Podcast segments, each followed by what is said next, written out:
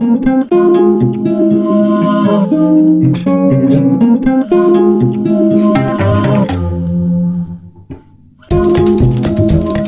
voltak olyan elképzelések, hogy A cukorbetegség oka a hosszantartó bánat. De vajon mi a helyzet a cukorbetegséggel manapság? A világon körülbelül most 400 millió cukorbeteg van. Gyógyszerfejlesztésről és egyebekről beszélgettünk a mai vendégünkkel. Sima humán vizsgálat körülbelül ö, 30-40 emberrel 500 millió forint. Fekete Andrea arra is rávilágított, hogy milyen egyéb előnyökkel jár egy kutatói díj. Tök jó volt, a legjobb az volt, hogy így kifestettek, Hajas László levágta a hajamat.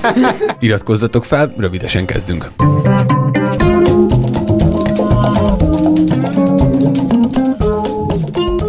Sziasztok, én Habci vagyok. Jaj, de jó, hogy újra itt vagy. Igen, átestem a nagy műtéten. Többen kívántak jobbulás neked. Ó, oh, köszönöm. Ezt közzétetted egyébként? Közzé, hogy, hát. hogy mi, a, mi a probléma? Ezek, Jó. szer- ezek szerint nem hallgattad meg azt a podcastot, amit nélküled voltam kénytelen megcsinálni. De, de beletekergettem, meg olyan gyanúsan rövid volt, úgyhogy gondoltam, hogy nem Hát volt. igen, mert a most- hírkvíz az Igen, az lemaradt a lemaradt. hiányodban, elég, elég unalmas lett volna.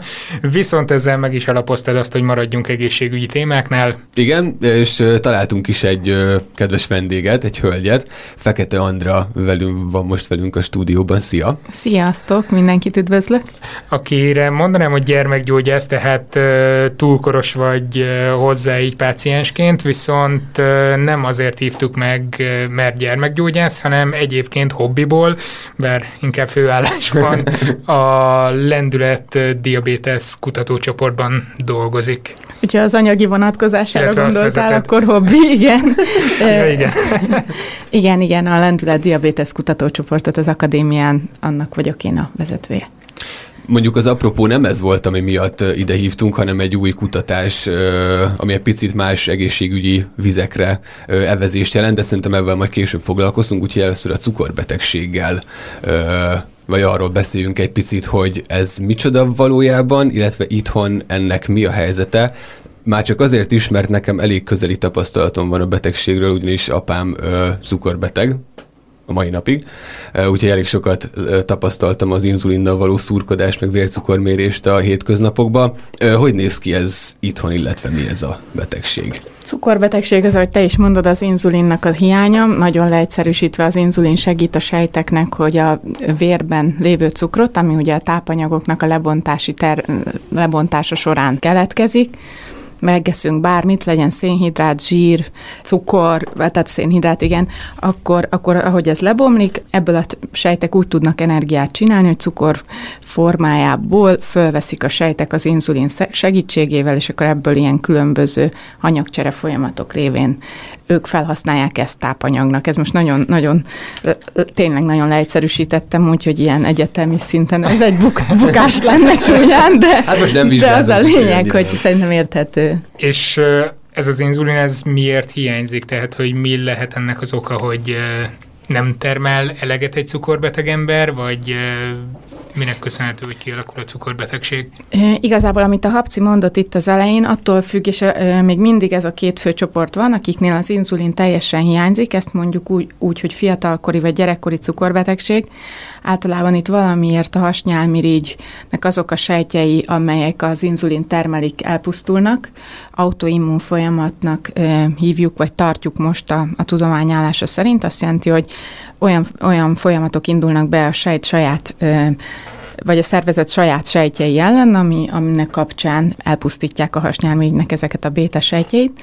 Ez az egyes típusú, ilyenkor egyáltalán nincs inzulin.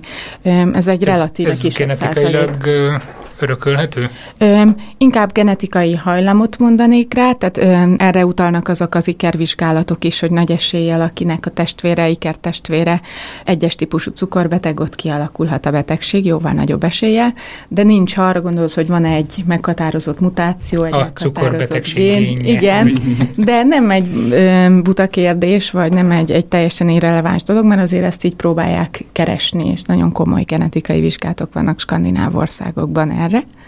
De ez a kisebb százalék, ez mondjuk egy olyan 8 százalék Magyarországon is, meg világszerte is. Mert a cukorbetegek között 8 Igen, igen, igen, igen, bocsánat, az egyes típusú, és a, a kettes típusú, vagy időskori, de majd itt egy, egy dolgot azért, egy fontos dolgot kiemelnék, az az, a, az az idősebb kori cukorbetegség, ott az történik, hogy van inzulin, de a sejtek valamilyen nem képesek vissza ennek a felvételére, inzulin uh-huh. rezisztencia van.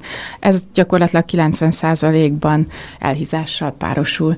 És akkor van még sok-sok alap másfajta ilyen kisebb csoport, de arról most itt szerintem nem érdemes annyira beszélni. Létezik olyan, hogy a stressz miatt kialakult verzió, mert ezt az apámnak a cukorbetegség az Hipotézise, hogy...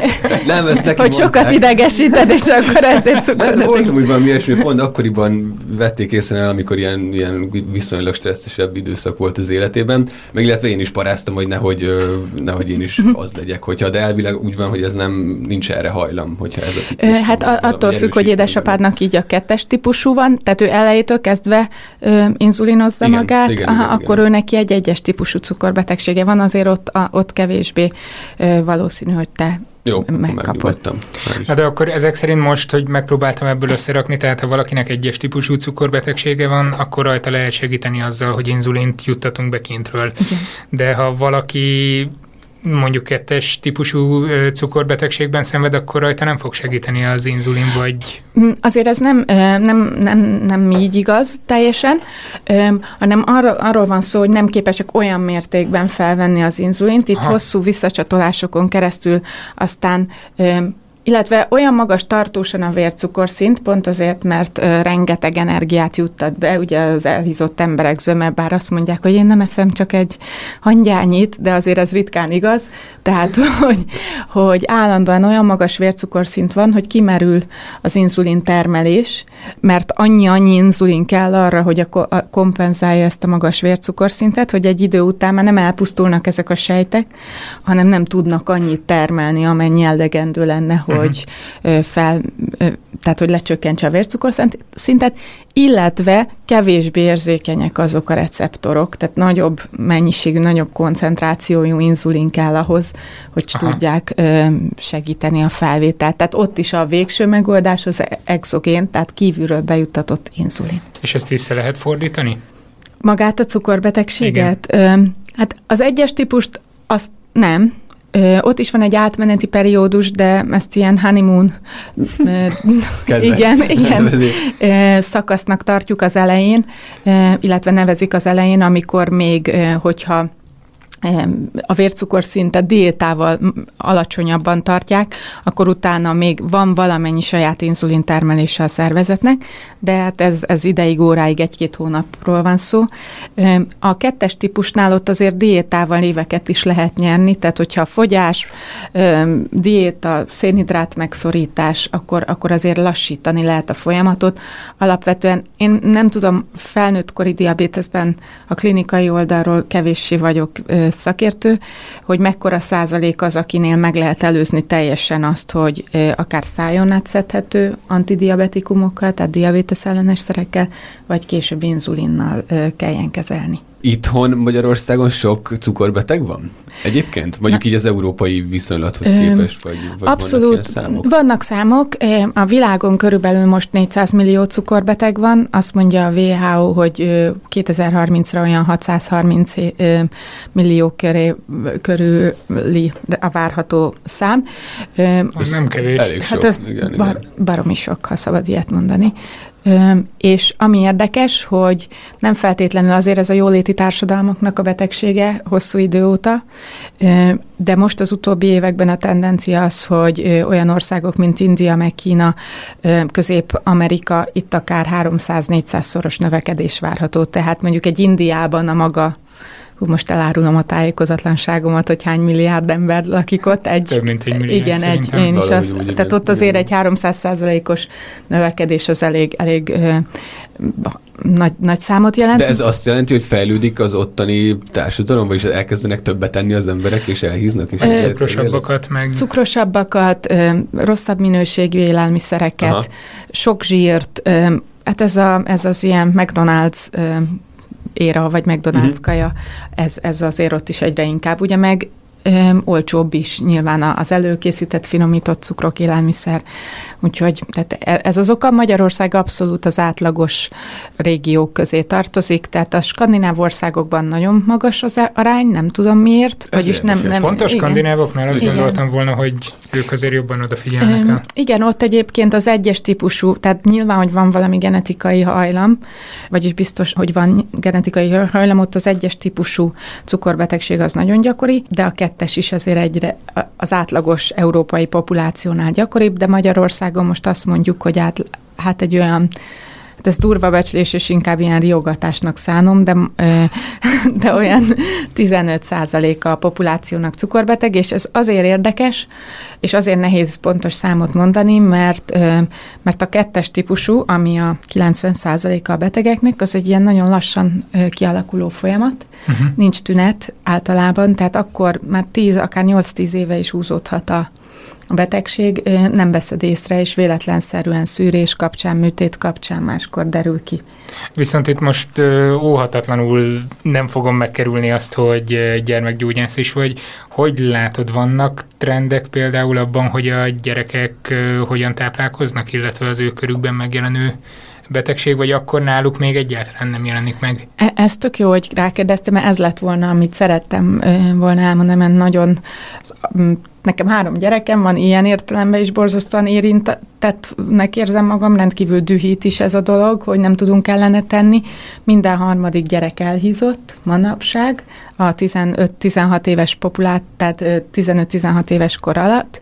Tehát ez, amit úgy apostrofáltam, hogy kettes típusú vagy időskori, felnőttkori cukorbetegség, ez egyre inkább abszolút a kamaszkor köré tolódik, uh-huh. és egyre inkább érinti a, a fiatal felnőtteket, gyerekeket, 11-12 éveseket, amiről azt gondolom, hogy mi szülők tehetünk, mert az, hogy hogyan étkeznek, az az, az otthon dől el. És bocsánat, csak egy, egy dolog még ide, ez azért nagyon fontos, mert nem egyedül a cukorbetegség az, ami károsít, tehát nem ez a magas vércukorszint, hanem az a rengeteg szövődmény. És ha valaki fiatalkorban kezd, kapja el a hát nem kapja el, tehát alakul ki nála, akkor a szövődmények sokkal súlyosabbak, és 40 éves korra például egyharmaduk vak lesz. És szerintem ez brutális, és se, semmi. Tehát hát ez, ez tényleg, tényleg sokló. Milyen, milyen szövődmények vannak egyébként, mikkel kell számolni? Mert időnként azt lehet hallani egyrészt a vakság, amit mondasz, Igen. másrészt hogy jön ide az, amikor azt mondják, hogy valakinek amputálni kell a lábát cukorbetegség miatt, tehát mik az összefüggések? Igen, azt én is látom, hogy a talpon meg ilyen helyeken megjelenő ilyen fekélyes sebek alakulnak ki, amik, ez igaz? I- igen, te tök jól mondod. Tehát ugye ez kicsit, rádió műsor, tehát így nem tudunk fölvillantani képeket.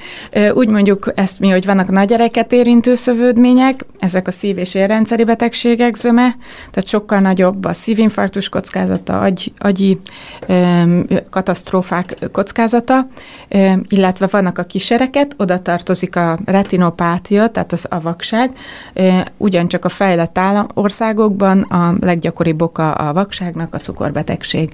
A, és vannak ezek a neuropátiák, tehát az ideg, idegi tulajdonképpen idegkárosodások következtében, és mondjuk például azok a amiket mondta, ezek a fekélyek, ez két okból alakul ki.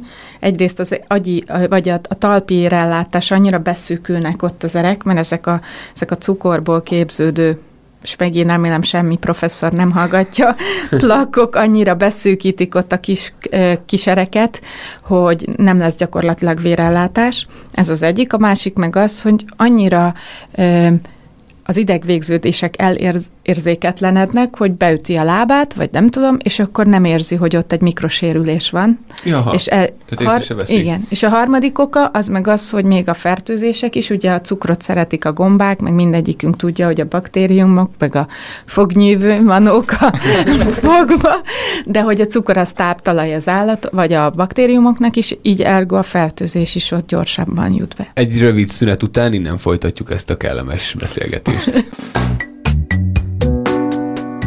Ezt az adást a Patreon előfizetőink mellett a Merat támogatta.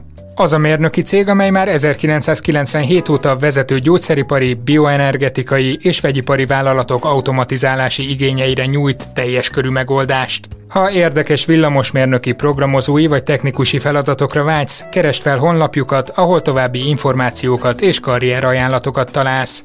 www.merat.hu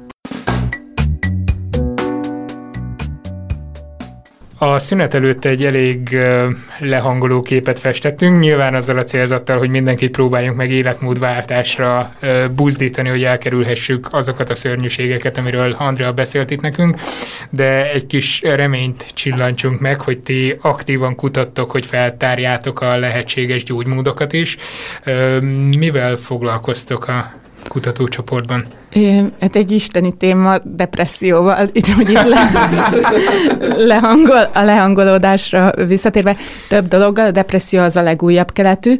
De a depresszió az hogy? Mert amiket az előbb felvázoltál, ott nem nagyon látom a közvetlen összefüggés, nyilván nem, nem én foglalkozom ezzel a témával, vagy inkább az, hogy a, ahogy kialakul a betegség és a szövődményei, az vezetnek a depresszióhoz, hogy hogy dolgozza fel a páciens? Igazából megfogalmaztad azt az ilyen 300 éve létező...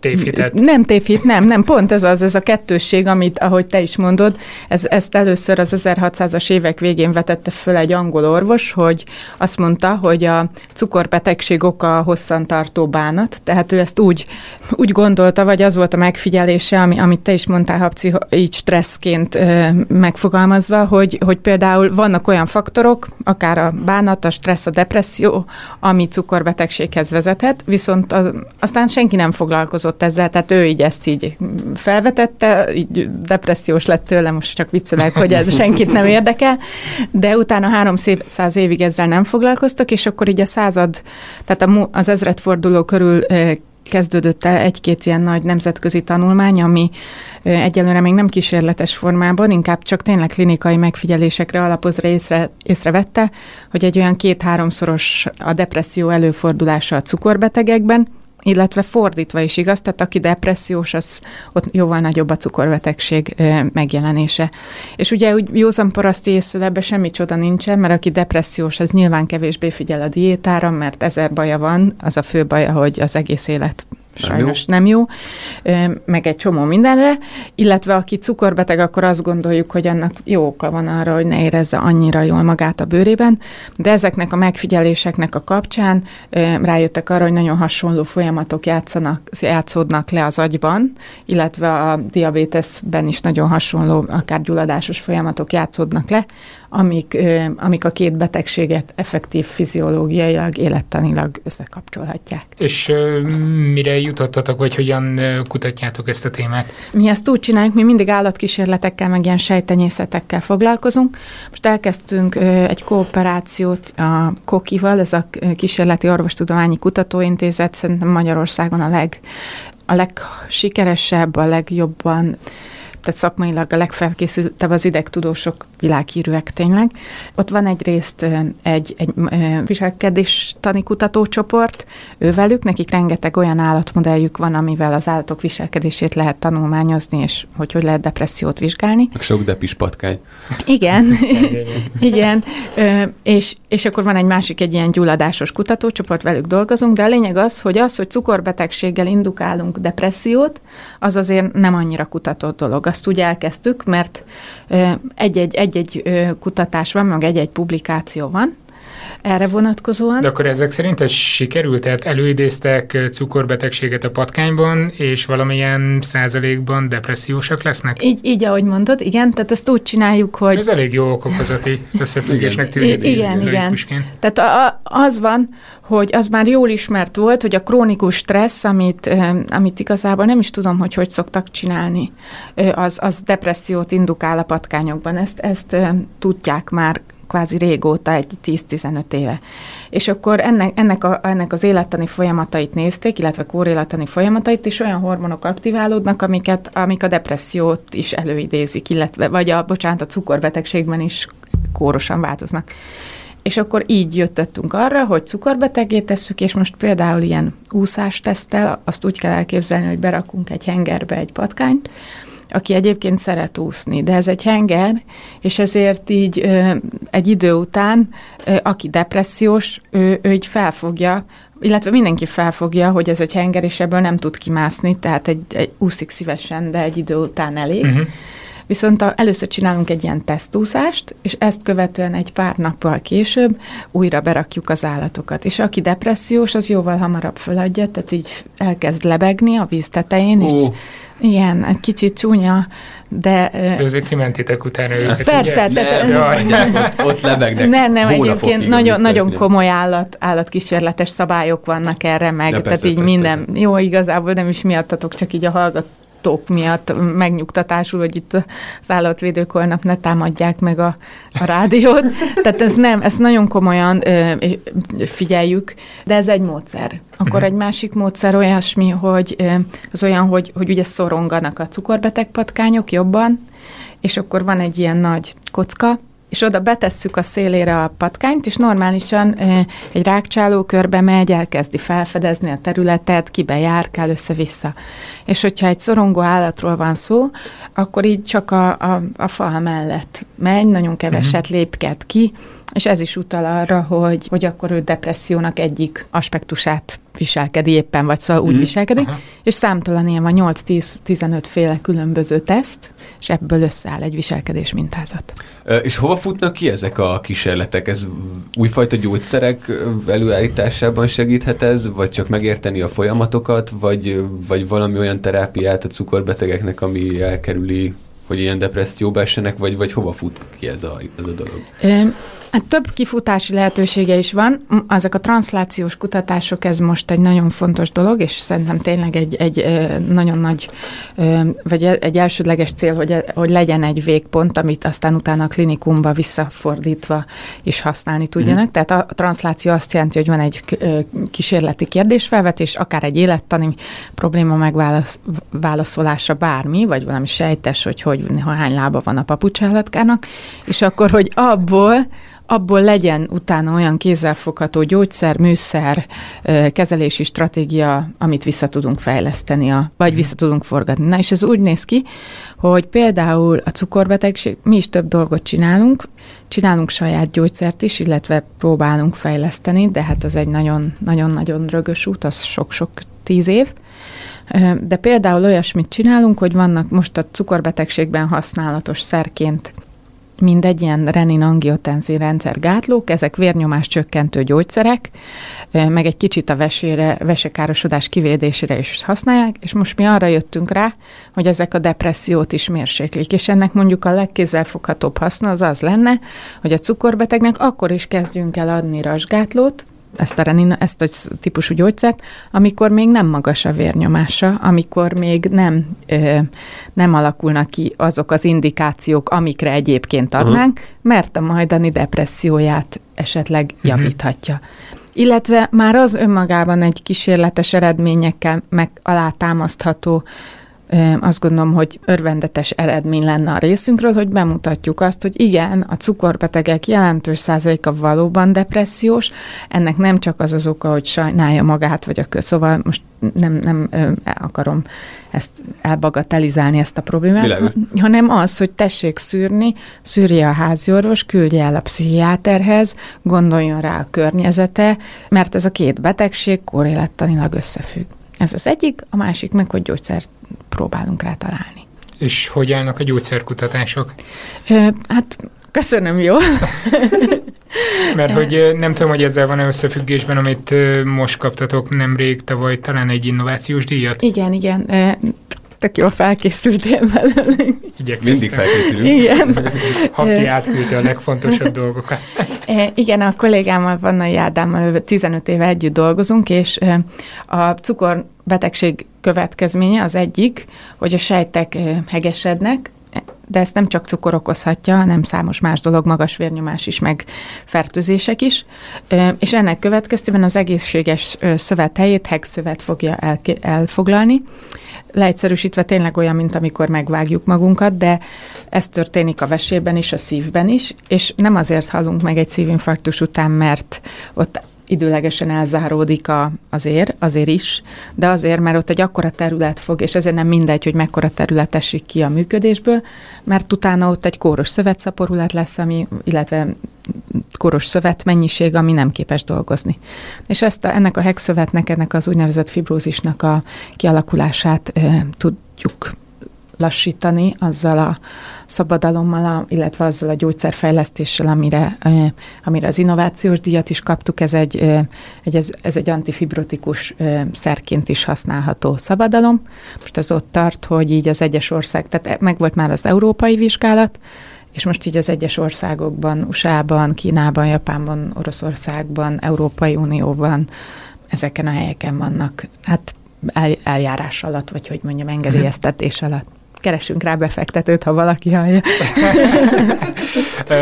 De akkor ezek szerint klinikai vizsgálatok már voltak, és ez visszaigazolta a hatást, vagy, vagy hogy kell elképzelni a gyógyszerfejlesztés, melyik fázisban van az, amit az előbb elmondtál?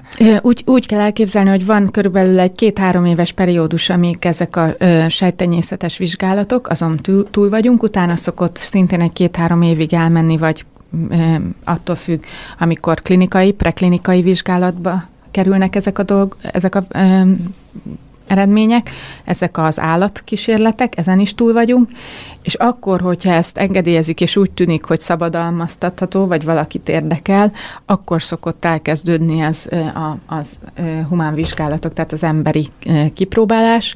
Itt a, a miénk, a szálistennek egy olyan szere, aminek, ami úgy tűnik, hogy az első két lépcsőt azt, hogy így toxikológiai vizsgálatokat, tehát hogy beadom és rögtön meghalok tőle, az akkor annyira nem jó. Nem tehát igen, azon túl az, az, az úgy tűnik, hogy az működik, úgyhogy Hát csak, hogy úgy el tudjátok képzelni, egy sima humán vizsgálat körülbelül 30-40 emberrel 500 millió forint, tehát így nem vicceltem ezzel a befektetői dologgal, mert, mert ezt itthon nagyon nehéz finanszírozni, tehát azt szeretnénk, hogy valami gyógyszergyárnak, vagy pedig egy nagy befektetőnek esetleg a kész szabadalmat eladjuk, uh-huh. és akkor utána ő már végigcsinálja a humán hát reméljük, rövidesen jelentkezik valaki. Yeah. Viszont a, lassan elfelejtjük az apropóját a beszélgetésnek, nem is a cukorbetegség volt feltétlenül az, ami miatt hívtunk, hanem a, egy olyan ö, kutatás, ami egy legnevesebb nefrológiai szaklapban jelent meg most nemrég, ráadásul úgy, hogyha jól tudom, akkor 15 éve nem volt magyar publikáció ezen a területen, vagy legalábbis ebben a, ebben a labban. Mi volt ez? Ö... Megmenekülnek a vese átültetés alatt állók? Igazából tök, teljesen szervesen kapcsolódik ehhez, úgyhogy ilyen a értelemben. A hegesedés miatt, nem a hegesedés nem, is a, nem, nem, nem, ö, itt az van, hogy ö, a cukorbetegség miatt is, meg mindenki miatt transplantációra kerülnek a veseátültetettek, és akkor ez úgy néz ki, hogy ott kiveszik ugye a vesét a donorból, aki adja, és megszűnik a vérellátása, nincs vérellátása, nincs oxigén, és ha nincs oxigén, akkor, akkor ott károsodnak a sejtek. És ez, ez azért egy limitáló tényezője a veseátültetésnek olyannyira, hogy mi Magyarország csatlakozott ehhez az Eurotransplant régióhoz, aminek következtében teljes Európából szár kaphatunk vesét, illetve odaadunk. Ez egy nagyon nagy dolog, mert sokkal nagyobb a, hát csúnya szóval, a bank. mert itt a bank, szerbank. igen, a szervbank. Viszont nagyon komoly... Ez a gyógyulás. Így van, igen. Ez, és, és emiatt, de hát mindegy, szóval nagyon komoly szabályai vannak, hogy meddig lehet beültetni a vesét, mennyi idő ez a, vagy mennyi lehet ez az úgynevezett iszkémiás, oxigénhiányos idő. Mert hogyha túl sok, akkor nem csak az, hogy akutan kilöködik, hanem későbbiekben a hosszú távú túlélést, ugye, és azért mindenki inkább arra törekszik, azt is nagyon komolyan befolyásolja az a kezdeti oxigénhiány. Mert a sebészi technikát egy idő után nem lehet tovább fejleszteni, tehát oké, okay, hogy robot, meg minden, mert már Európában sok helyen robot még ugyan nem teljesen úgy csinálják, tehát azért nincs benne a klinikumban, de vannak erre vonatkozó dolgok, de egyes dolgokat nem lehet már tovább fejleszteni. És akkor ez a gyógyszer, amit mi hozzáadunk a illetve mi most leírtuk egy, egy új jelátviteli útvonalat, ezt az agyi receptort, ami úgy tűnik, hogy a vesében is fontos, és ennek az agyi receptornak az aktiválása a vesében javítja a vese vérátáramlását és a vérellátását és a transplantációt követően alatt esetleg egy jobb állapotú szervet hozhat létre. Na. Akkor esetleg a képen transplantáció előtt áll, az megnyugodhat. Igen, mondjuk ezt ne, ezt ne is mondjad, vagy ezt így, így tökre nem szeretném, ha ez lenne a kicsengésem, mert... Akkor ezt kiadjuk itt. Vagy... Nem, nem baj, hogy, hogy a Habci mondta ezt. Olyan értelem, igen, olyan értelemben, hogy, hogy most ennek kapcsán több tévében is, meg több hírportálon vagy médiumban volt erről szó, és ezért szeretném hangsúlyozni, hogy ezek így állatkísérletek még, és azért ez egy 6-8 év, mire az lesz, hogy tényleg valaki beveheti ezt a gyógyszert. És, és pont, sok százmillió forint. És sok százmillió forint, mert sok levelet kapok pontosan azért betegektől, akik akik ebben bíznak, és a gyógyulást most teljesen új ö, reményt jelent a gyógyulás ö, felé számukra. Tehát ezt nagyon nem szeretném, hogyha Hogyha Akkor ezek lenne. szerint, amikor olvassák a híreket, a kutatócsoportokról, az eredményeiről szóló híreket, akkor megkeresnek utána a páciensek, hogy mikor és hol érhetők el ilyen kezelések? Volt már ilyen többször is, tehát mit tudom én, egy pár évvel ezelőtt, amikor a lendületpályázatot nyertem, akkor volt egy ilyen cukorbetegséggel kapcsolatos újabb eredmény, és akkor is volt egy ilyen súb, hogy többen megkerestek, igen, és ez azért, azért nehéz, és sem, nem, hogy nem hibáztatok érte senkit, csak ugye a, a, a, a hírek ben sem lehet 60-szor leírni, hogy ez állat, ez állat, ez patkány, Aha. ez egér, tessék vigyázni. Viszont, viszont azért nagyon fontos, hogy ne, ne ringassunk senkit olyan ábrándokba, ami most még nem reális. De majd lesz, tehát ez tök jó.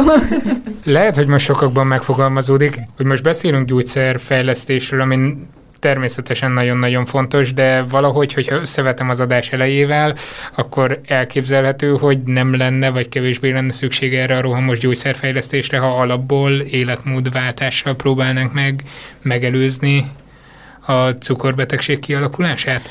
Vagy hát, meg lehetne? Teljes mértékben biztos, hogy nem lehetne megelőzni. Azért az jól látszik, hogy az, tehát az USA-ban az utóbbi években az a nagyon magas emelkedési tendencia megállt, ami, ami volt a kettes típusú cukorbetegség volt. Tehát itt oltári, Ez minek köszönhető? Annak az őrületes kampánynak, amit ők most így a szénhidrátok ellen, meg a, a, a rossz táplálkozás ellen az elmúlt tíz évben folytatnak. Azért azt most már észre lehet venni nagyon sokat lehetne javítani. Azt nem gondolom, hogy teljesen ki lehetne küszöbölni a betegséget, mert egyszerűen ezek már olyan szoció ökonómiai, meg kulturális ö, sémák, amik, ahogy, ahogy élünk, ahogy szocializálódunk, sajnos az a tendencia van, ugye, hogy meg, de hát ez, ezt mindenki tudja, hogy nem az van, mint a reneszánsz időkben, hogy a kövér volt a szép, manapság nem véletlenül a vékonyabb emberek, a gazdagabbak, a, a, a szebb, drága ez az életmód, vagy drágább, mhm. mint a,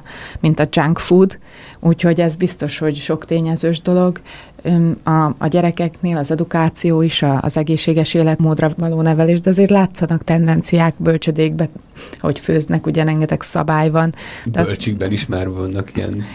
Nagyon komoly népegészség, vagy ilyen eg, élelmiszeregészségügyi szabályozás van sóra ilyenekre vonatkozóan, Aha. csak aztán ez így kiveszik. Tehát bölcsiben még komolyabb. Én annyira látom, mert az egyik gyerekem bölcs, és a másik tavaly még óvodás volt, a harmadik iskolás, úgyhogy igen, igen, hogy így ez is is, hogy, uh-huh. hogy veszik ki az, hogy nagyon komolyan is figyelünk rá. Meg hát amilyen a minta, tehát most hozhatnék bármit, dohányzás, alkohol, kábítószer, akármi mindenhol ugyanaz az van. És bocsánat, még egy dolog, ez a ez az, hogy akarok ennyi ideig egészségesen élni. Tehát ez, ez egy nagyon, kom, nagyon komplex kérdés. Ez most egy jó szerintem, És, és szerintem te most másra is gondoltál, mint amire én hogy, hogy mondjuk egy embernek, akinek napi megélhetési gondjai vannak, és lakik a, nem tudom, semmit nem akar, senkit nem akarok megbántani, de akinek nem az a lényeg egyenlőre, hogy a csökkentett kalóriatartalmú kenyeret tegyen, vagy a teljes kiölésűt, hanem hogy legyen egy kenyerem, annak, tehát annak így nem tudod megmagyarázni azt, hogy Persze. Hogy, hogy, hogy éljen, úgyhogy, és, és nem biztos, hogy akar 80 évig abban az állapotban élni, ahogy ő ma él. Világos szép befejezés, egy, ez egy vidám hát legalábbis, műsor. legalábbis elgondolkodtató, majd a műsor vége úgyis akkor lesz majd, amikor a hír mi mondjuk. ja, igen, jó, bocsánat, de Befejezzük, megpróbáljuk majd oldani ezeket, de de mindenképpen elgondolkodtató, amit mondtál. Vannak olyan szervezetek, vagy olyan lehetőségek, ahol lehet fordulni az embernek, mert nyilván nem, nem téged célszerű közvetlenül megkeresni egy-egy kutatás után. Erről tudsz, hogy milyen segítő szervezetek vannak? Mondjuk a cukorbetegeknek, vagy a depressziósoknak? Cukorbetegeknek. Hát akár a depressziósoknak is, de... Mm, szerint, tehát például a gyerekkori cukorbetegeket tudom, ott a Bátortábor alapítványát nyilván hallottatok ti is róla, mert a leukémiások gyerekeknek is nagyon... Persze, én voltam tavaly. Komolyan? Igen, pont a diabétesz csoportban. De jó. Egyébként. Hát akkor, hát ez nagyszerű. Eddig is nagyon jól éreztem, mint magam, de ez nagyon klassz, hogy ti ilyesmikkel foglalkoztok. Tehát ők ezt nagyon szervezetten csinálják, nagyon komoly háló van a cukorbeteg szülők között is, és azért Magyarországon nem olyan sok cukor beteg van relatíve egyes típusú, nem olyan sok gondozóközpont van, úgyhogy ők ezt, ezt összefogják. A depressziósokat nem tudom, tehát szerintem biztos, hogy vannak ilyen önsegélyező uh-huh. csoportok. Ők kevésbé ezekről a kutatásokról tudnak szerintem, hanem inkább egymást segítik, és olyan információkat, akár praktikus tanácsokat adhatnak, hogy hol lehet mondjuk, hogy mondják ezt ilyen támogatott, teljes támogatással kapni mhm. élelmiszert, amit szerintem nagyon fontos. Még egy dologról szeretnék beszélni. Van ez a L'Orealnak a tudományos díja, vagy valami, nem, ezt nem te jobban el fogod tudni mondani, mint én, de lényeg, hogy ennyi mindent csinálsz, és még ezt is kiérdemelted egy pár évvel ezelőtt, ugye? Pont ezért. Vagy, vagy pont ezért, igen, igen, igen. Cuki vagy, egy 15 éve volt, vagy nem tudom. Nem, nem 10 éve. Van. Igen, ez a női kutatóknak a díja. Úgy a L'Oreal felkarolta ezt a dolgot, először ez egy nemzetközi kezdeményezés volt, nem is tudom, tényleg talán 2002-ben kezdődött, és utána Ránki Katalin, aki akkor volt a L'Orealnak a vezérigazgatója, ő találta ki, hogy, hogy ez már jól működik Európa több országában, és legyen az, hogy Magyarországon is. Ő egyébként talán vegyész végzettségű, uh-huh. tehát valamilyen szinten dolgozott így alapkutatásban. Az a lényege, hogy csak nők pályázhatnak, és a női kutatókat díjazzák három életkorban vagy ilyen életkori kategóriában, és én, én 2006-ban nyertem ezt a díjat. Hát tök jó volt, a legjobb az volt, hogy így kifestettek, Hajas László levágta a hajamat. De tényleg az nagyon jó volt, mert akkor úgyhogy, de azért az egy nagyon komoly elismerés, szóval az volt az első olyan díj, szerintem ilyen női díj, amit szakmailag is elismertek, és nem az volt, ami azért egy még mindig meglevő attitűd, akár nem szeretünk róla beszélni, mert megint lehet, hogy a férfi kollégák egy része majd mondja bent, amit szokott, de, de hogy, hogy azért, tehát a, a női kutatókat, vagy női sikeres embereket azért úgy képzeljük el, különösen a kutatókat, hogy vagy ilyen iszonyú béna ronda, nincs családja, semmi mással nem foglalkozik, és csak ennek él, és még kibírhatatlan is valószínűleg. Tudom, hogy ezek sztereotípiák, de azért van, van ilyen. Egy ilyen oktatónk se volt egyébként. Ah, gondolom. Igen, Igen. És aki, aki jól érzi magát, az már eleve. De nyilván a férfiak között is van ilyen, csak ugye és mi, miután ennek egy komoly szakmai zsűri volt a, a odaítélője ennek a díjnak, ezért ez volt az első olyan díj, ami, ami a szakma figyelmét is felhívta, és tényleg kutatói elismerésnek ö, fogták fel. És egyébként csak az attitűdre visszatérve, hogy voltak olyanok, hogy mi ott többen voltunk, hárman vagy négyen, voltak olyanok, akik úgy, mint én, ezt így tökre élvezték, hogy most van -e ehhez egy ilyen kis ilyen kis show, és voltak így mondta, hogy őt ne sminkeljék ki, mert az elmúlt 15 évben vagy 20-ban sose sminkel. Tehát ez... De mégiscsak van ez a kis Igen, igen, úgyhogy azért van, van mindenek, minden mögött van ilyen. Nem zörög arra. Hát köszönjük szépen, hogy itt voltál velünk, és köszönöm. megosztottad ezeket. És szerintem most gyorsan visszaengedünk téged rendelni, vagy nem tudom, hova mész. A patkányok. Összeegyeztetni ezt a sok mindent, amit csinálsz. De köszönöm. köszönjük, hogy áldoztál Én is köszönöm. Köszönjük szépen. Én is. Sziasztok! Rövidesen folytatjuk a hírkvizzel, most ezen a héten kivételesen így egy blogban toljuk le a nagy mérkőzést. Lássuk! 5-4 az állása minden igaz eddig, ugye? Igen. A te igen, javadra igen, sajnos. Igen, igen, de ma ezen változtatunk. Kezdjük? Kezdjük. Jó, kezdem én akkor. Egy picit azt vettem észre, hogy az űr hírek, vagy az űrrel kapcsolatos hírek voltak az utóbbi hetekben az előtérben, legalábbis én olyasmit hát találtam, úgyhogy szedted. mind a kettő kérdés valamilyen módon kapcsolódik ehhez. Az első űrikrekről lesz szó, nem tudom, olvastál erről valamit, vagy hallottad-e? Remélem nem. Nem? Nem. Jó, jó, jó. Csak vicces, hogy űrikrek. A NASA végzett egy iker kísérletet.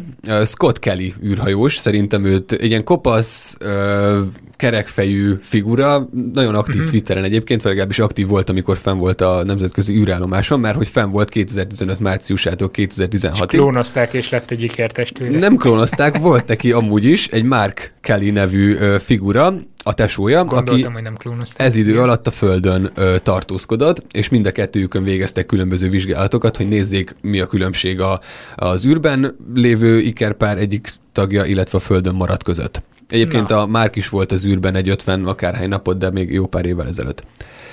Kérdés, hogy öm, Akkor itt van egy ilyen igaz? genetikai hajlamosítás, nem valószínűleg, tehát ikervizsgálat mind a ketten kijutnak az űrbe, tehát lehet itt valami. Igen, de nem csak genetikai tényezőket Ez, néztek. ez, ez egy vicc volt, mindegy, Habci most nincs Nem, nem, a, nem vagyok humorom. a Nem humorérzéket. vagyok humoromnál. Na figyelj, valamelyik a három közül igaz. A. Az ondóban lévő spermiumok mennyisége szuper magas értéket mutatott annál a figuránál, aki az űrben volt, tehát a Scottnál. Figyelembe véve azt is, hogy nyilván önmegta- önmegtartóztatásra volt kényszerítve fenn az űrben, de ennek ellenére valamilyen extrém magas ö, értéket mértek. B. Megnőtt a bélflórája, vagyis inkább az abban található baktériumoknak a mennyisége, sőt olyan fajok is megjelentek, amik eddig nem voltak jelen normális állapotban a bélflórában, és ez eléggé érdekes jelenség. Vagy pedig a C, az űrben lévő testvér DNS állománya megnőtt, vagyis annak egy bizonyos régiója, ami azért felel, hogy a sejtosztódások során a DNS ne, folyjon, ne fogjon el teljesen, tehát az úgynevezett telomer, Telomer. régió ö, sokkal inkább megnövekedett, Aha. mint a többi. Vagyis mint annál, aki a Földön maradt. És ebből egy igaz? Ebből egy igaz, igen. Tehát spermiumok, bélflóra vagy DNS mennyiség. Én a bélflórát zárom ki először, tehát mindegyik pozitív hatás, vagy nem tudom, pozitív a másikhoz Hát, képest, igen. vagy mennyiségileg Igen, pozitív igen, igen, hatás, az a világűrben levő testvérnél mutatkozott. Így van, így van, tehát az összes adat Akkor a bélflórát, flór, a bélflórát azért zárom ki, mert gondolom azért nagyon masszívan sterilezik azokat a kajákat, amik feljutnak, Uh-huh. úgyhogy ha nem volt ott addig, akkor odafenn hogy jelenhetne meg, tehát hogy, hogy ezt így, így kizárom. Nagyon okos vagy, Laci, most. Ezt mondtad, a, mondtad az önmegtartóztatást és a spermaszámot, ami így ez alapján tök logikusnak tűnik, meg mi volt a másik? Vagy hát nem tudom, gondolom a nemzetközi űrállomáson nagyon nem lehet üríteni a Hát gondolom van erre... mennyiséget. Ó, olyan anekdoták vannak, tudod, Igen? amikor a szovjetek meg ö, farkasberci mentek fel, és hogy, És ott nagy összeállítottak valamilyen, hát nem, nem orgiákat, de valami ilyesmi rémlik, nem, nem néztem most utána, de valahonnan hallottam ezt a történetet, hogy összeállítottak a űrhajósok hát jólétéért felelős videófilmeket, Igen. és akkor, hogy a magyar félnél ilyen, nem tudom, ilyen kis csinos nőcskék voltak, revűműsorok, meg ilyenek, az oroszoknál meg, Meg ilyen pornó. pornó. Nem Ja, tudom, hogy ez, ez nézzünk, mennyire igaz, de érdekes, ez érdekes lehet. utána nézhetünk. Szerintem ezt meg tudják oldani, ha nagyon akarják. Mi volt a másik, hogy, hogy több olyan telomer szakasz van, ami a Így kromoszomák... van, tehát így van, így van, így van, tehát a DNS-ének a, azok a telomer régióiban sokkal több ö, bázis jelent meg, mint egyébként. Ez az, ami az átírásoknál... Mindig fogy. Igen. Ha. Ez azért lenne szimpatikus, mert ez meglepő szerintem. Vagy engem legalábbis meglepne, mert hogy ha kim vagy a világűrben, akkor ott mit tudom én, sugárzás, meg roncsolódik a DNS, meg minden. És azt gondolod, hogy pont az ezért- ellenkezője kéne legyen. Igen. Tehát szerintem, szerintem ez nem így van. De a sperma szám az... Jelöljük meg a spermát. Tudtam, hogy ez lesz neked a szimpatikus. De nem, nem, tehát azt logikusan el tudom fogadni. És az Oda ilyen kint van kozmikus egy- sugárzás, meg ki tudja, micsoda nem roncsolja őket szét, és akkor... És akkor Hát jó, de attól még a szám az megvan attól, hogy, hogy nem lesz esetleg aha. fertilis. De az szerintem a pont az ellenkezője történik, tehát hogy bomlik a DNS, vagy roncsolódik. Tehát, tehát a Tehát az spermát át. jelöld meg az át. Jó. Ne! A, DNS volt DNS. ez. Képzeld el, és ezen voltak nagyon fennakadva, hogy valóban nagyon, tehát pont az ellenkezőjét várták, hogy csökkenni fog ez a, ez a mennyisége. Viszont az, az plusz érdekes volt még, hogy miután visszatért a Földre, a Scott, utána azonnal visszaállt az eredeti szintre az értéke, és ezt se tudják, hogy, hogy miért, ez is nagyon furcsa. Lehet, hogy van valami mechanizmus, ami roncsoló hatások miatt sokkal aktívabban. Kicsit növeli, igen, igen, csak hogy érzékeli azt, hogy az űrben van, vagy éppen a Földön. Nem Na mindegy, ezt majd még, majd még kiderül. Ez tök jó. Jól van. Bár az nem tetszik, hogy most már 6-4 az állás, de akkor nézzük az én kérdésemet. Február 9-e, bőven lesznek magyar vonatkozások. Február 9-e, minek az évfordulója, azok kedvéért, akik nem nagyon követték eddig az adást, én mindig ilyen történelmi vonatkozású technikai vagy tudományos dolgot veszek elő. Az egyik az mindig az adott hét csütörtökéhez, a másik meg a szombatjához kapcsolódik. Szombaton megy ki az adás, de csütörtökön a Patreon támogatóink már hallhatják. Úgyhogy ha szeretnétek támogatni az adást, akkor www.patreon.com per szertár oldalon ezt megtehetitek. Na, február 9-én 1775-ben született Bolyai Farkas, Bolyai János apja, és azért választottam ezt mindenféle atomkatasztrófák meg mindenek helyett, mert hogy Bolyaival rengeteget foglalkoztunk az elmúlt adásokban, mindig felvetődött, Igen, mármint előjött. a fiával. Igen. Ö, Bolyai Farkas lényegében a magyar matematikai kutatások templomának az alapkövét rakta le, a fia majd felszentelte az oltárt benne, vagy nem tudom, milyen képzavarokkal.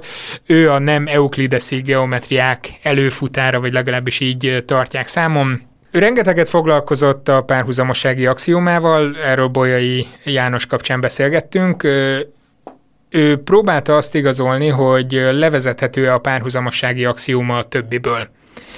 A matematika történetében ő az elsők között volt, akik követelményként írták elő az egyrendszerbe tartozó axiómák kölcsönös függetlenségét. Ahogy ő fogalmazott, olyat nem kell az alapok közé tenni, amely a többiből következik. Tehát minél egyszerűbb legyen. Értető tehát levezethető a párhuzamossági axióma többiből, ez volt a nagy kérdése, sikerült is neki, 1804-ben összefoglalta ezeket a kutatásait, és elküldte Gaussnak. Gausszal egész jóban voltak. És melyik volt Gaussnak a kedvenc öltönye? Á, nem, nem, nem, nem, nem, nem, nem ilyen volt. Gauss, Gausszal egyébként tök jóban voltak, még a Göttingeni Egyetemen találkoztak, Gaussnak elküldte, aki ennek hatására kiárta, hogy Bolyai Farkas a Göttingeni Egyetem geometria tanszékének vezetője legyen, viszont egészségi állapota miatt ezt nem tudta betölteni ezt a pozíciót. Cukorbeteg volt. Nem volt cukorbeteg, nem tudom.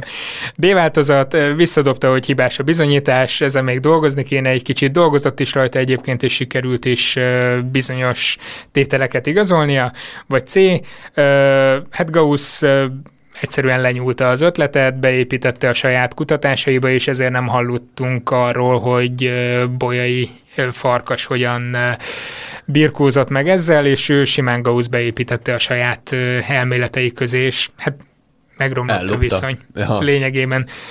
Bár a visszaemlékezéseiben Gauss írja, hogy ő nem kapta meg ezt a művet, tehát ő kiállt az igaza mellett, hogy ez az ő eredetie. Ja, értem. Hát bár ez az utolsó ellentmond egy kicsit annak, hogy ők ilyen nagyon jóba voltak, mint ahogy az elő, elején állítottad. Az egyik fél úgy ja, gondolja, ja, hogy kihasználta ezt a barátságot, a másik pedig szerintem Aha. nem is Aha, találkozott ezzel. Dolgozott rajta egy kicsit, és az első mi volt? Még egyszer, bocsi. Ö, ja igen, hogy ő legyen a Göttingeni Egyetem geometria tanszékének a vezetője, ja, igen, igen, viszont igen. ezt hajlott korára való tekintettel már. Nem fogadta el. Ö, hát lássuk, az utolsó nekem sántít kicsit, pont amiatt, hogy csak nem lopnak egymástól ezek a matematikusok, érted? Ö, a hajlott kora miatt nem vagyok jó matematikusok élet útjának a, nem is tudom. Jelöljük meg a B-t, szerintem. Kicsit dolgozott rajta, de aztán utána lett, lett valami. Igen. Az A műtétem óta, Laci, meg vagyok táltosodva, az összes kérdést tudni fogom. Igen, pedig próbáltam próbáltam a legprózaibb, legegyszerűbbet berakni. Egyébként azt azért raktam ide ezt a kérdést, vagy ezt a válasz lehetőséget, mert pont a múlt heti adásban felmerült Angélával, amikor beszélgettünk a peer review folyamatáról, Igen. hogy ez nem egy ilyen új keletű dolog, hanem már régen is ez volt, hogy kutatók egymással megbeszélték, átbeszélték, ja, stb. Igen, Aztán Igen, Gauss Igen, jelezte, hogy bocsi, hibás a bizonyítás. Úgyhogy nem baj, nem adta fel, hanem kutatott tovább. Helyes. Hát ennyi. Na nézzük a következő kérdést. Jó. mint ahogy említettem, ez is az űr... Várjál, mert akkor 7-4, vagy, vagy hogy... Ja nem, mert az előző érte nem kaptál pluszpontot, akkor Ja, most, persze. tartunk, most tartunk 6 4 Így van, igen, igen, igen, igen. Tehát azért, mert te nem tudod, azért nem kapok, sajnos. Erről leszoktunk. A nagy finálé, ez a kérdésemnek a címe. Um, a Cassini űrszonda idén fogja befejezni a küldetését, és a NASA, hogy? És a NASA nagy finálénak apostrofálja ezt a, dolog, ezt a dolgot, ugyanis bele fog csapódni majd a Saturnusnak a felszínébe. Aha. Um, Én szoktalak ilyenekkel szivatni téged. igen, igen, igen, nekem is eszembe jutott.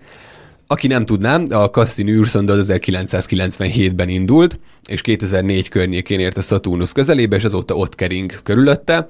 A többféle célja van, hogy miért is küldték oda, illetve hogy miket nézeget. Egyrészt nézi a Saturnus gyűrűit, uh-huh. nagyon érdekes, a légkörét, még, még érdekesebb, illetve a Saturnus környékén lévő holdaknak a mindenféle fizikai, illetve kémiai jellemzői. Küldött is egy szondát, ami a Titánon landolt. Viszont Cassiniről elég sok dolgot elneveztek még erről, ezen az űrszondán kívül is. A kérdésem A az, Plutó egyik dombját. A, lesz ilyen, a kérdésem az, hogy melyiket nem. Jaj, A. Két krátert, az egyiket a Marson, a másikat a Holdon. ez reális. B. Kabócafajokat. Kettő is van egyébként, ami a Cassini nevét viseli, elég ne- nehezen megkülönböztethetőek, és az a különlegességük, hogy 17 évente jelennek meg, tehát 17 év az a periódus, amíg lárva állapotban a föld alatt tengődnek, vagy pedig C. Egy úgynevezett állatövi fény jelensége, vagy más néven Cassini fény. Ez a sötét égen az ekliptika és a horizont meccéspontja felett egy piramisszerű fényjelenség, amit nem is tudom, az év egy bizonyos időszakában lehet látni szeptember környékén, hogyha minden igaz. Hát erre a kérdésre úgy hivatkoznék, mint az előző kérdés A választási lehetősége. Nagyon magas a spermaszáma. Ú, um, a Hold meg Mars kráter az szerintem egyértelmű, tehát ez, ez oké. Okay. A kabóca fajnál az kavar be, hogy ez tök reális ez a 17 év ö, olyan szempontból, hogy prímszámadik évben szoktak ezek a nyomvadékok feljönni. Persze. Ezt ők nem tudtam. Ez bekamusztad? A 17 kicsit soknak tűnik, de, de elképzelhetőnek tartom, hogy 17 évig len dögöljön valami. Már nem dögöljön, hanem Döglődött. ö, lárva állapotról lárva állapotra haladva. Persze, mert így tudják elkerülni a, a gradációval a Igen. nagy Igen, ragadozó igen, igen, írtásokon. Nem, Nem, nagyjából, na mindegy, ebbe, ebbe nagyjából most nem tisztában megyek. voltam vele, ez a 7 év, vagy ez a 17 év nekem is, is soknak tűnt, de egyébként ez De igaz. miért neveznének el kabócát? A másik meg ez a légköroptikai jelenség, amiről beszéltél, szerintem azt kitaláltad. Kitaláltam, hogy állatövi fény. Igen. Na, Lacikám, melyik nem az? Az állatövi fény. Az állatövi fény a C? Igen. Helyes. Eltaláltam? Eltaláltad. Eltaláltad, Na, de öm, nem találtam ki. Tehát ez egy valós dolog, de akkor haladjunk előre. Az első, a két kráter, azt tudtuk, hogy az igaz. Elég sok ö, űrben lévő dolgot fedezt, vagy ö, írtak le, vagy neveztek el a Cassini után, két aszteroidát is egyébként. A kabócafajok is igaz. Öm, latinul most nem tudom idézni, hogy hogy hívják, de majd belinkeljük. Cassini. Igen, benne van a nevében. Illetve az állatövi fényjelenség, ezt ő fedezte fel, állítólag, de nem róla van elnevezve egyébként, Aha. de ő foglalkozott ezzel, hogyha, ö, igen, elmondtam az előbb, hogy ez micsoda. Egyébként a porszemcséken visszaverődő napfény okozza ezt a jelenséget, Aha. ami a lebeg úgynevezett mindenhol. Cassini jelenség. A Cassini fényjelenség, igen.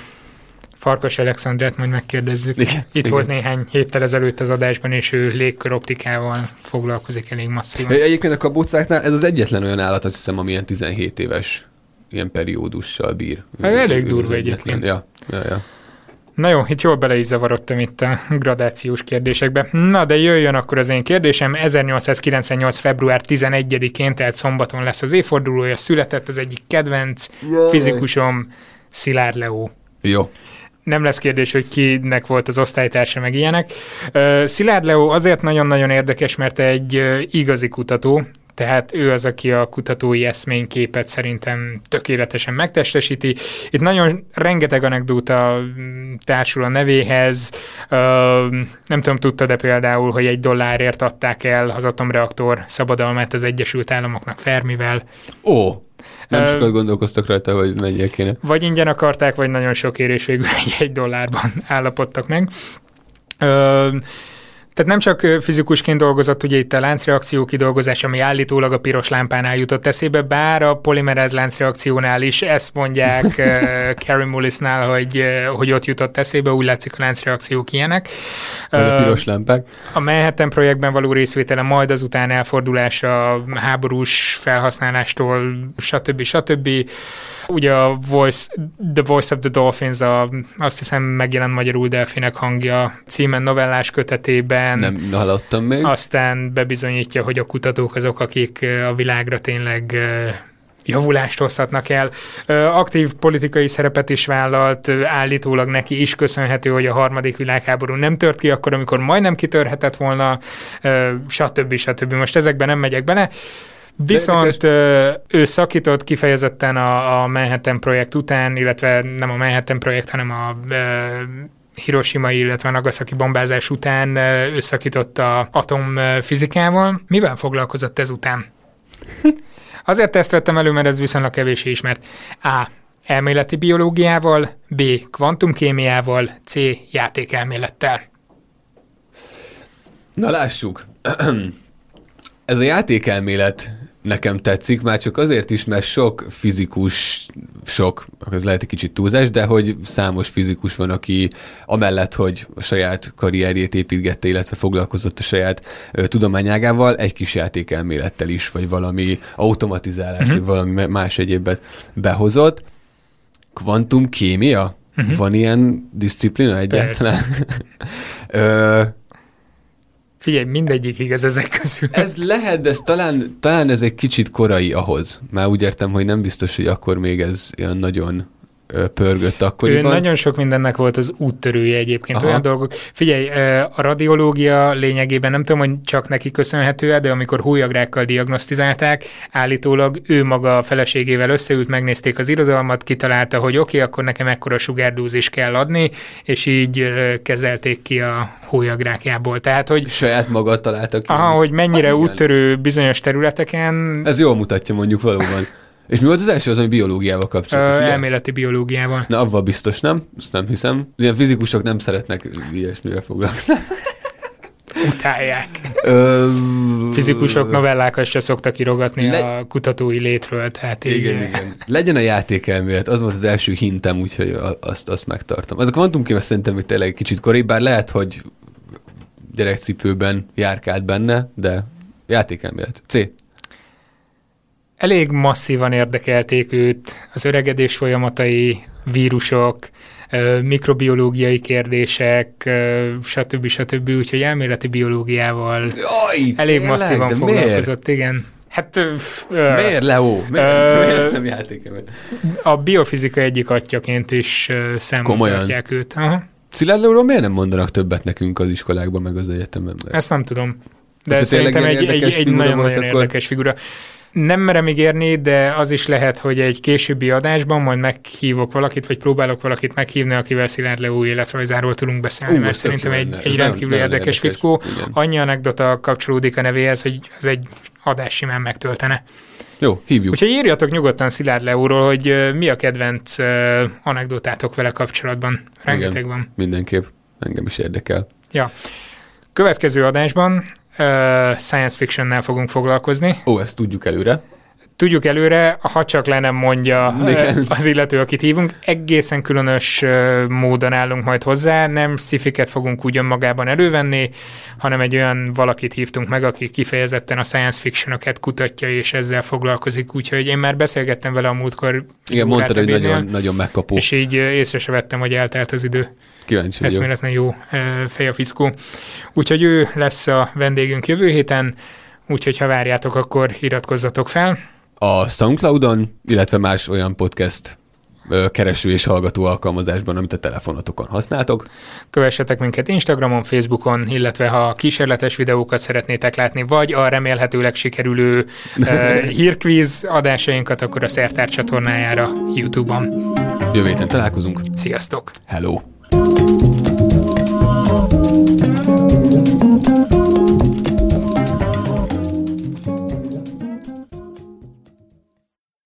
Ez a műsor a Béton közösség tagja.